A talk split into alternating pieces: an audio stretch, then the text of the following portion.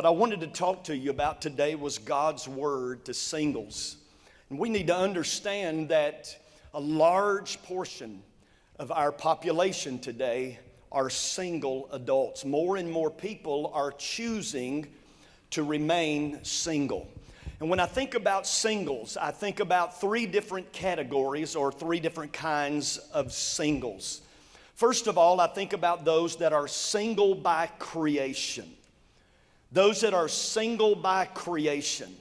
Listen to what Paul says in 1 Corinthians 7, the passage of scripture that I ask you to turn to. And young people, I want you to really tune in to me today because I believe what I'm going to share will be a really good help to you as well. But in 1 Corinthians 7 and 7, Paul said, I wish everyone could get along without marrying just as I do. In other words, Paul is saying, I wish everybody could be single the way that I am single. Now, I've been told that there are four kinds of people in the world that there are those who are married and those who want to be married, and then there are those who are single and those who want to be single. Would like to be single and maybe single again. I don't know. But Paul said, I wish that everyone could get along without marrying just as I do, but we are not all the same. He said, God gives some the gift of marriage, and those that are, you, that are married here this morning say amen to the gift of marriage. And let me remind you, it is a gift, that it's a gift of marriage. But he said also to others, he gives the gift of singleness. So there are some people that God just created. We know it as the gift of celibacy. And so some people are single by creation. God just made it that way. They don't have uh, a struggle with sexual temptation, they don't have a need for deep intimacy with other people. God just kind of created them that way. And we'll talk about why here in just a moment. But then there's also some that have become single because of circumstance because of circumstance. Maybe you're here this morning and you're single just because you haven't found the right person yet. Or, or maybe you're here this morning and, and you are single um, because of divorce. Or maybe you're here today and you're single because your spouse has passed away. Uh, maybe you're here today and you're single because your spouse abandoned you. Paul speaks specifically to that in 1 Corinthians 7 and 15 when he says, But if the husband or wife who isn't a Christian insists on living, and what he's talking about here is he's talking about uh, a husband and wife that came together, and at the time they came together, they were both unbelievers. But then at some point, one or the other became a believer, and because the other did not want to accept that, then they abandoned them. And Paul says that if the husband or wife who isn't a Christian insist on leaving, let them go. In such cases, the Christian husband or wife is not required to stay with them. So if you come into a relationship, a marriage where neither one of you are believers and one of you become a believer, and the unbeliever that's left says, I don't want anything to do with that, I'm out of here, Paul says, you let them go. But he also says this now, because you need to understand that you don't get saved and then go home and tell your spouse, I got saved today, bye. I'm out of here. That's not what he is saying. He, matter of fact, he says a little bit sooner, he says that if you become a believer and your spouse is good with that and they want to continue the relationship and to continue with you, then you do that. You stay. But really, the Bible only gives us two legitimate reasons for divorce, and that's adultery and abandonment. And some are single because of that very circumstance. And then there are others who are single by choice. It's not that God created them that way, it's not because of their circumstances, they just choose to be single. And Jesus talked about that in Matthew 19 and 12. He said that some are born as eunuchs. That is, that some are born without the ability to reproduce uh, sexually. And he said that some are born eunuchs. They have physical limitations. And some have been made that way by others. But notice he said, but some also choose not to marry for the sake of the kingdom of heaven. Now, let me just stop right here and say that if you're one of those singles this morning who chooses to remain single, Beware that you're not remaining single for unselfish or for selfish reasons because you can choose to be single out of selfish reasons. Maybe you want to make a lot of money and you don't want to share it with anybody. And so you choose that you're going to be single. Maybe you don't want to have to make any compromises or change. And let me tell you, when you get married, there's compromise and there is change. And some people don't want to make those compromises. Some people don't want to make those changes. Some people choose to stay single because they have a fear. They have a fear of divorce, or they have a fear of commitment, or they have a fear of failure. So there's a number of reasons why some folks choose to remain single. But here's what I want you to understand whether you're single by creation, whether you're single by circumstance, or whether you're single by choice, Paul says that that's just the way it is. Some people uh, have the gift of marriage, and some people have the gift of singleness or the gift of celibacy. He's not saying that one is better than the other. He says, if you want to be single, praise God, be single. And here's what Paul says Paul says that if you can live a single life throughout the days of your life, that's actually the best option, he says. And he tells us why. But he says, if you can't, then get married. And so, what I want to take just a few minutes to do here this morning is I want to talk to our singles today, and not just our singles. I believe that there's some married folk here today that's also going to get something that's going to help you, but I want to talk to you about the blessings and the burdens of the single life. And first of all, we're going to talk about the blessings of the single life. And, and know this, and everybody here that's married will tell you the same thing about marriage that marriage, that there are blessings to marriage and there are burdens to marriage. But the burden is light. I just thought I'd throw that in there, honey. That the burden is light. But, but let's talk about the, the blessings of the single life because here's the way that the Apostle Paul describes it. These are not my words, but the Apostle Paul's. And he said that one of the blessings of singles is that singles generally have less distress. And that word distress just simply means stress and anxiety. Now, that doesn't mean, listen to me, don't come see me after church or send me an email. That doesn't mean that singles do not have anxiety. It does not mean that singles do not have stress in their lives, but they generally have less distress. Paul said it like this in 1 Corinthians 7:32 when he was talking about the, the stress and the, uh, and, and the anxiety of marriage as compared to that of living the single life. He said, In everything you do, he said, I want you to be free from the concerns of this life. And that word concerns is talking about the needs of this life. And so he's saying this he's saying that single people are blessed in that they have less distress because they have less needs to meet. You know, when, when you're married, you've got, you've got the needs of your spouse, and you've, if you have a family, you've got the needs of your children. You know, there's just a lot of needs there that single people don't have. And if you don't believe that, then you ask somebody in this room today that was single for a number of years and they're married now, and I think they will tell you that single people have generally less distress in their lives. But not only just less distress, Paul would also say that singles generally have less distractions in their life. And listen to how he described it here in Corinthians, 1 Corinthians chapter 7, beginning at verse 32. He said, An unmarried man can spend his time doing the Lord's work and thinking how to please him. But a married man can't do that so well. He has to think about his earthly responsibilities and how to please his wife.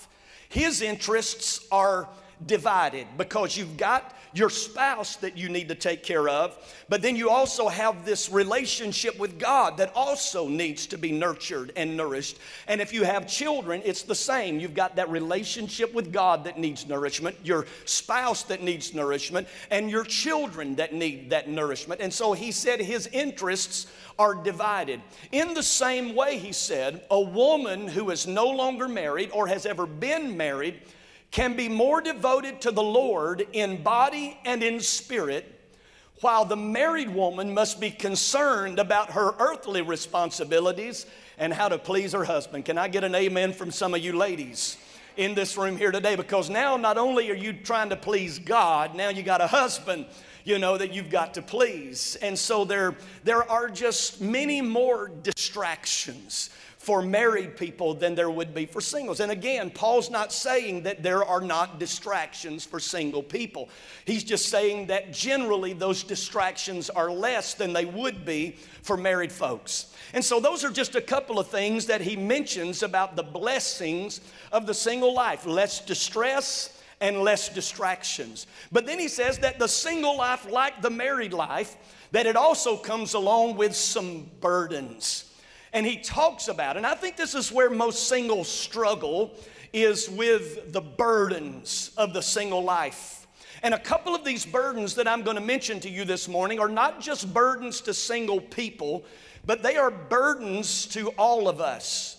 But notice the first one that he would talk about, and yes, I'm going to go there this morning. He would talk about the burden of passion.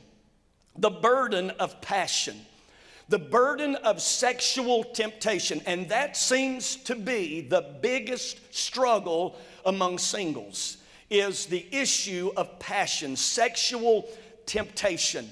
And notice what Paul says here in 1 Corinthians 7. And, and 1 Corinthians 7 really is a great passage of scripture that deals with the single life in comparison to the married life. And he says this He said, But I say to the unmarried and to the widows, it is good for them if they can remain even as I am, that is, as a single person. But if they cannot exercise self control, let them marry because it is better to marry than to burn with passion. Now, when I was growing up, I didn't hear all that passage. All I heard was it's better to marry than it is to burn.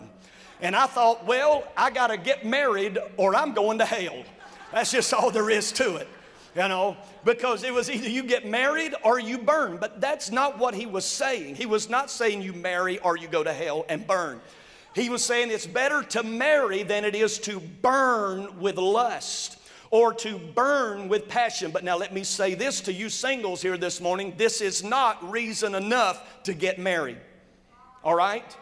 You never take love out of the equation. You, you never take uh, serving together for the Lord out of the, out of the equation. But let's face it, a lot of people get married for this reason. But let me ask you this if you marry for this reason alone, to just to, to, to, just settle the passion of your, of, your, of your soul and your body. If you marry for that reason alone, what are you going to do when you're married? What are you going to do if something happens to your spouse and they're not able to meet those physical needs anymore? Then what are you going to do?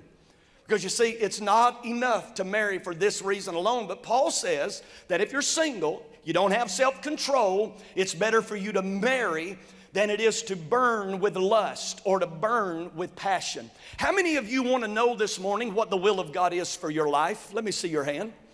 You know, this is, this is the question I probably get asked as much as any other, and that is, Pastor, what is God's will for my life? Well, in 1 Thessalonians chapter 4, verse 3, Paul gives us a little insight to that. And here's what he says.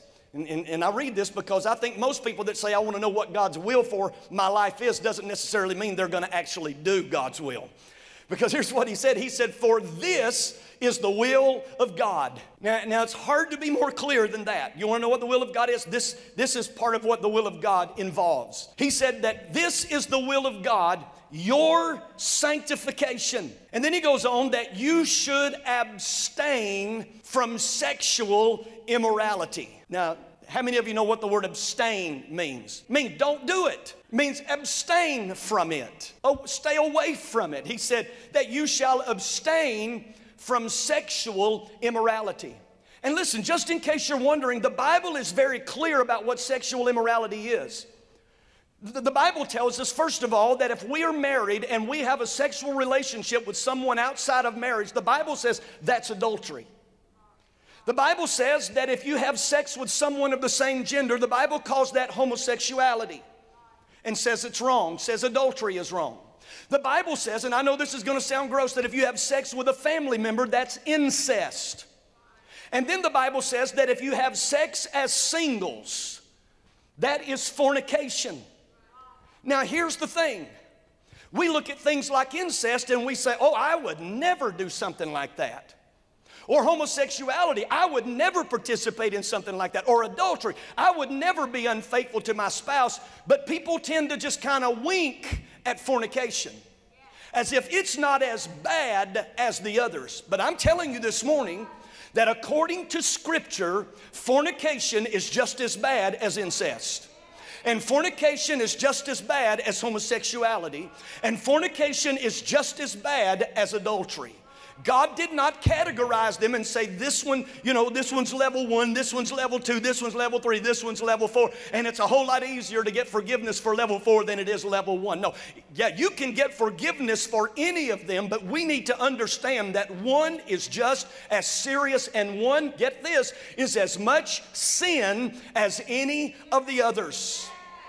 Listen to what the Bible says. Bible says in 1 Thessalonians 4 4 and 5, he said, Each of you should learn to control your own body in a way that is holy and honorable, not in passionate lust. Look at this, like the pagans who do not know God. So that's what God is saying. God is saying that when we fornicate or when we commit adultery or when we practice incest or homosexuality, He said we are living like unbelievers, claiming to be believers. He said, You are living like the pagans, like those who do not know God. And then he goes on and says this in verse 8 he says that anyone who refuses to live by these rules, notice these rules, is not disobeying human rules. Listen to me this morning, these are not my rules. They're not. However, I think they're really good rules. And young people understand this these are not your parents' rules, these are God's rules. And that's what Paul goes on to say. He said, You're rejecting God who gives the Holy Spirit to you. These are God's standards, and these are God's rules. And as believers of the Lord Jesus Christ, whether we're single or whether we're married, we should be obedient to what God says. And listen, it's not because God is trying to keep something good from you, God is trying to protect you. God has boundaries to protect you. To protect you from what? To protect you from hurt, to protect you from guilt, to protect you from shame, to protect you from addiction, because that's a door that's just left better, better left shut. You don't even open that door because it can lead to addiction. He's even given you those standards to protect your life because an illegitimate relationship with the wrong person can cost you your life, ladies and gentlemen. And God is wanting to protect you from all of that. Notice we're going in the scripture here. Hebrews chapter 13, verse 4. Notice what else it tells us. It tells us, Give honor to marriage and remain faithful to one another in marriage. God will surely judge. Did you, did you just hear that? He will surely judge. And who will he judge? People who are immoral and those who commit adultery. Now, yes, you can receive forgiveness for that. You can, you can put it under the blood because God is not so much concerned about where you've been as He is about where you're going. But from this day forward, you can make a commitment to God and you can repent and you can ask forgiveness. And God can set you on a new course in your life today. I believe that. But for those who think they can continue in this kind of lifestyle and God's not going to judge them, you're wrong. Because one day you will be judged by God Himself. But notice what Paul tells us. Paul tells us, and guys, you may have to help me back there, it's locked up on me. But Paul tells us in the book of Hebrews, or he tells us, that done got me all lost up here. Guys, if you can get me back on track, I've got my notes, but I'm lost in my notes too. And in 1 Corinthians chapter 5, verse 11, Notice what Paul said. He said, Now I have written to you. This is how serious he is about this. He said, That I have written to you not to keep company with anyone named a brother who is sexually immoral or covetous or an idolater or a reviler or a drunkard or an extortioner, not even to eat with such a person. Now, now, now, it's important that you clearly understand what God is saying here to us. He's saying that if somebody claims to be a believer, if somebody claims to be a Christian, claims to be a follower of Christ, but yet they are sexually immoral, covetous, so on and so forth, then God says, as far as them being a believer, He said, listen, He said, you are not to have fellowship with them. You're not to even have a meal with them. Now, He's not talking about unbelievers because, you know, we expect unbelievers to live like that, but not believers. And so God says you've got to take this thing seriously. And He says that when you do, in 2 Timothy 2 and 21, He said, if you keep yourself pure, you will be a utensil that God can use for His purpose. Your life will be clean and you will be ready for the Master to use you for every good work. So let's keep ourselves pure. I say that to the singles today. I say that to these young people today. Stay pure before the Lord. And when you stay pure before the Lord, the Lord can use you mightily for His glory. Amen. Man. So there's that burden of passion, but then there's also that burden of patience.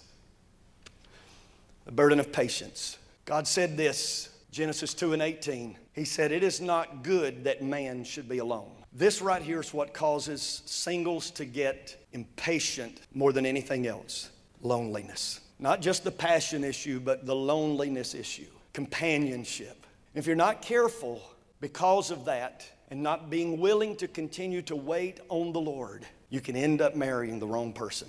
And instead of marriage being a blessing, it won't be nothing but a burden when you marry the wrong person. Now, now let me just say this to you this morning, and I, I'm trying to hurry through this. But let me just say this to you this morning. I'm not one of those kinds of people that believes that there is a soulmate for every person. And, and by that, here's what I mean I believe that the person you marry can become your soulmate. I do believe that. But I don't believe that when God created us, that He created one particular person for me and one particular person for my spouse. I know I'm blowing some of you away right now. And let me tell you the reason why I don't believe that. I don't believe that because if one person got out of the will of God, it messes it up for everybody else. Because what if the person I'm supposed to marry gets out of the will of God and marry somebody else? Then what does that mean for me? Does that mean that whoever I marry now is not the person that God had for me? No. But here's what I do believe I do believe that God has given us some characteristics in His Word to look for in a spouse. And the number one thing is, is that they be a believer. That we as believers, that we are not to marry unbelievers. The Bible tells us that in 2 Corinthians do not be yoked together with unbelievers. For what do righteousness and wickedness have in common? What fellowship can light have with darkness? What harmony is there between Christ and Belial? Or what does a believer have in common with an unbeliever? Paul even tells those in, in 1 Corinthians chapter 7, verse 39, he talks to this woman that is bound to her husband as long as he lives, but he says that if her husband dies, she's free to marry anyone she wishes, but he must belong to the Lord. Must belong to the Lord. So if you're here this morning single and you're a believer, God says you can narrow it down to a believer. And if you're not careful, you can get so impatient and so lonely that you violate that, you disobey that, and then you end up in a relationship that is outside of the will of God. And so I'm going to give you just a few practical things this morning that are not on the screen. And, and, musicians, if you'll come and get ready to close us. So if you're here this morning, you're single. If you're single by creation, the Lord bless you. I don't have that gift. That's why I married at a young age 20 years old. My wife really didn't have that gift. That's why she had to marry me at 17. She just couldn't keep her hands off of me.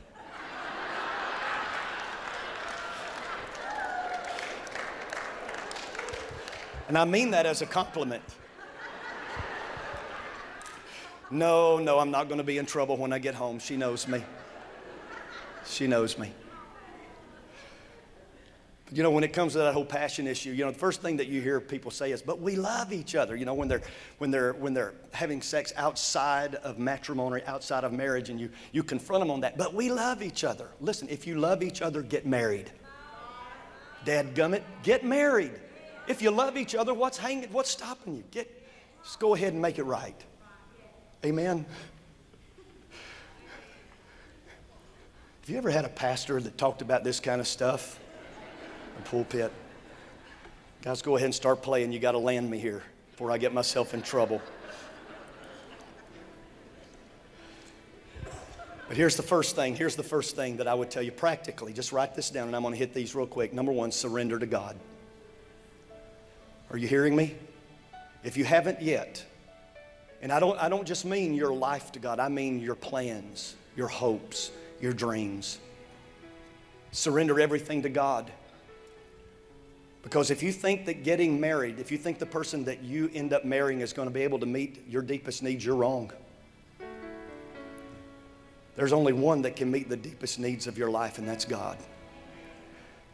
And that takes a lot of pressure off of your spouse when you go into a marriage for that spouse to know, you know what, there's just some needs you have that I can't meet. Only God can meet those needs. So you got to surrender yourself to God. Number two, allow God to work in your heart. These are very practical. Just allow God to work in you. Why? Because you want to be the person that someone wants to marry. You want to be that partner to someone that you can be a blessing to.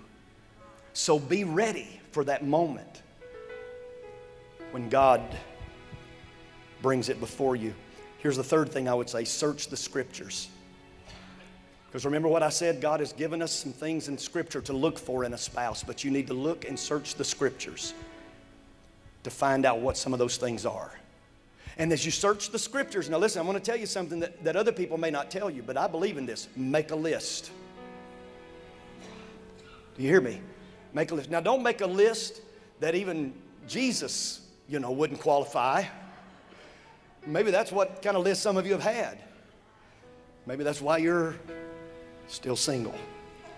It's because nobody can meet those expectations. Because when you go through the Word of God, here's what you're going to find. You're going to find, you're going to say, I'm going to find me a spouse that loves me, 1 Corinthians 13 kind of love, an unconditional love. You make that list that I want to, I want to, I want to find me somebody that's going to respect me, that's going to value me, that's going to highly esteem me. And let me tell you what to look for. Young people, let me tell you what to look for. You ladies and you gentlemen, when you're dating young men and women, and you're looking for somebody that'll respect you, watch very closely how they treat their parents. Because that'll tell you how they're going to treat you, how much they're going to respect you. Watch very, very closely how somebody respects and honors and treats their parents, speaks to their parents. That'll give you a big idea about what you're going to be dealing with. And then here's the fourth thing. After you've got that list, you've searched the scriptures, you've got that list. Number here, pray it through. You take that list and you say, God, this is what I'm looking for right here. God, this is who I want you to send into my life. And you can pray specifically for that. And then the next thing you got to do, you got to do this. You got to be led by the Spirit. You got to be led by the Spirit. And then finally, this is the biggest part right here. You got to step out in faith. Did you know that marriage is an act of faith? None of us know when we marry that person, none of us know how, how it's going to, what it's going to be like, what we're going to face in that relationship, what, what it is that's going to test our commitment to one another. None, none of us know how it's going to work out. It's, it's a step of faith. It really is. And I believe that's what's kept a lot of folks from marriage. They need to be 100% certain. Now, God bless you if you had that when you got married, that you were 100% certain. I guarantee the strongest person in this room today would say 99. But there was at least maybe 1% that you were wondering, man, am I, is this the right person? Am I doing the right? It's a step, it's an act of faith. Amen. And it's a step that every one of us are going to have to take if we're going to transition being single to married. Well, I hope you enjoyed today's message.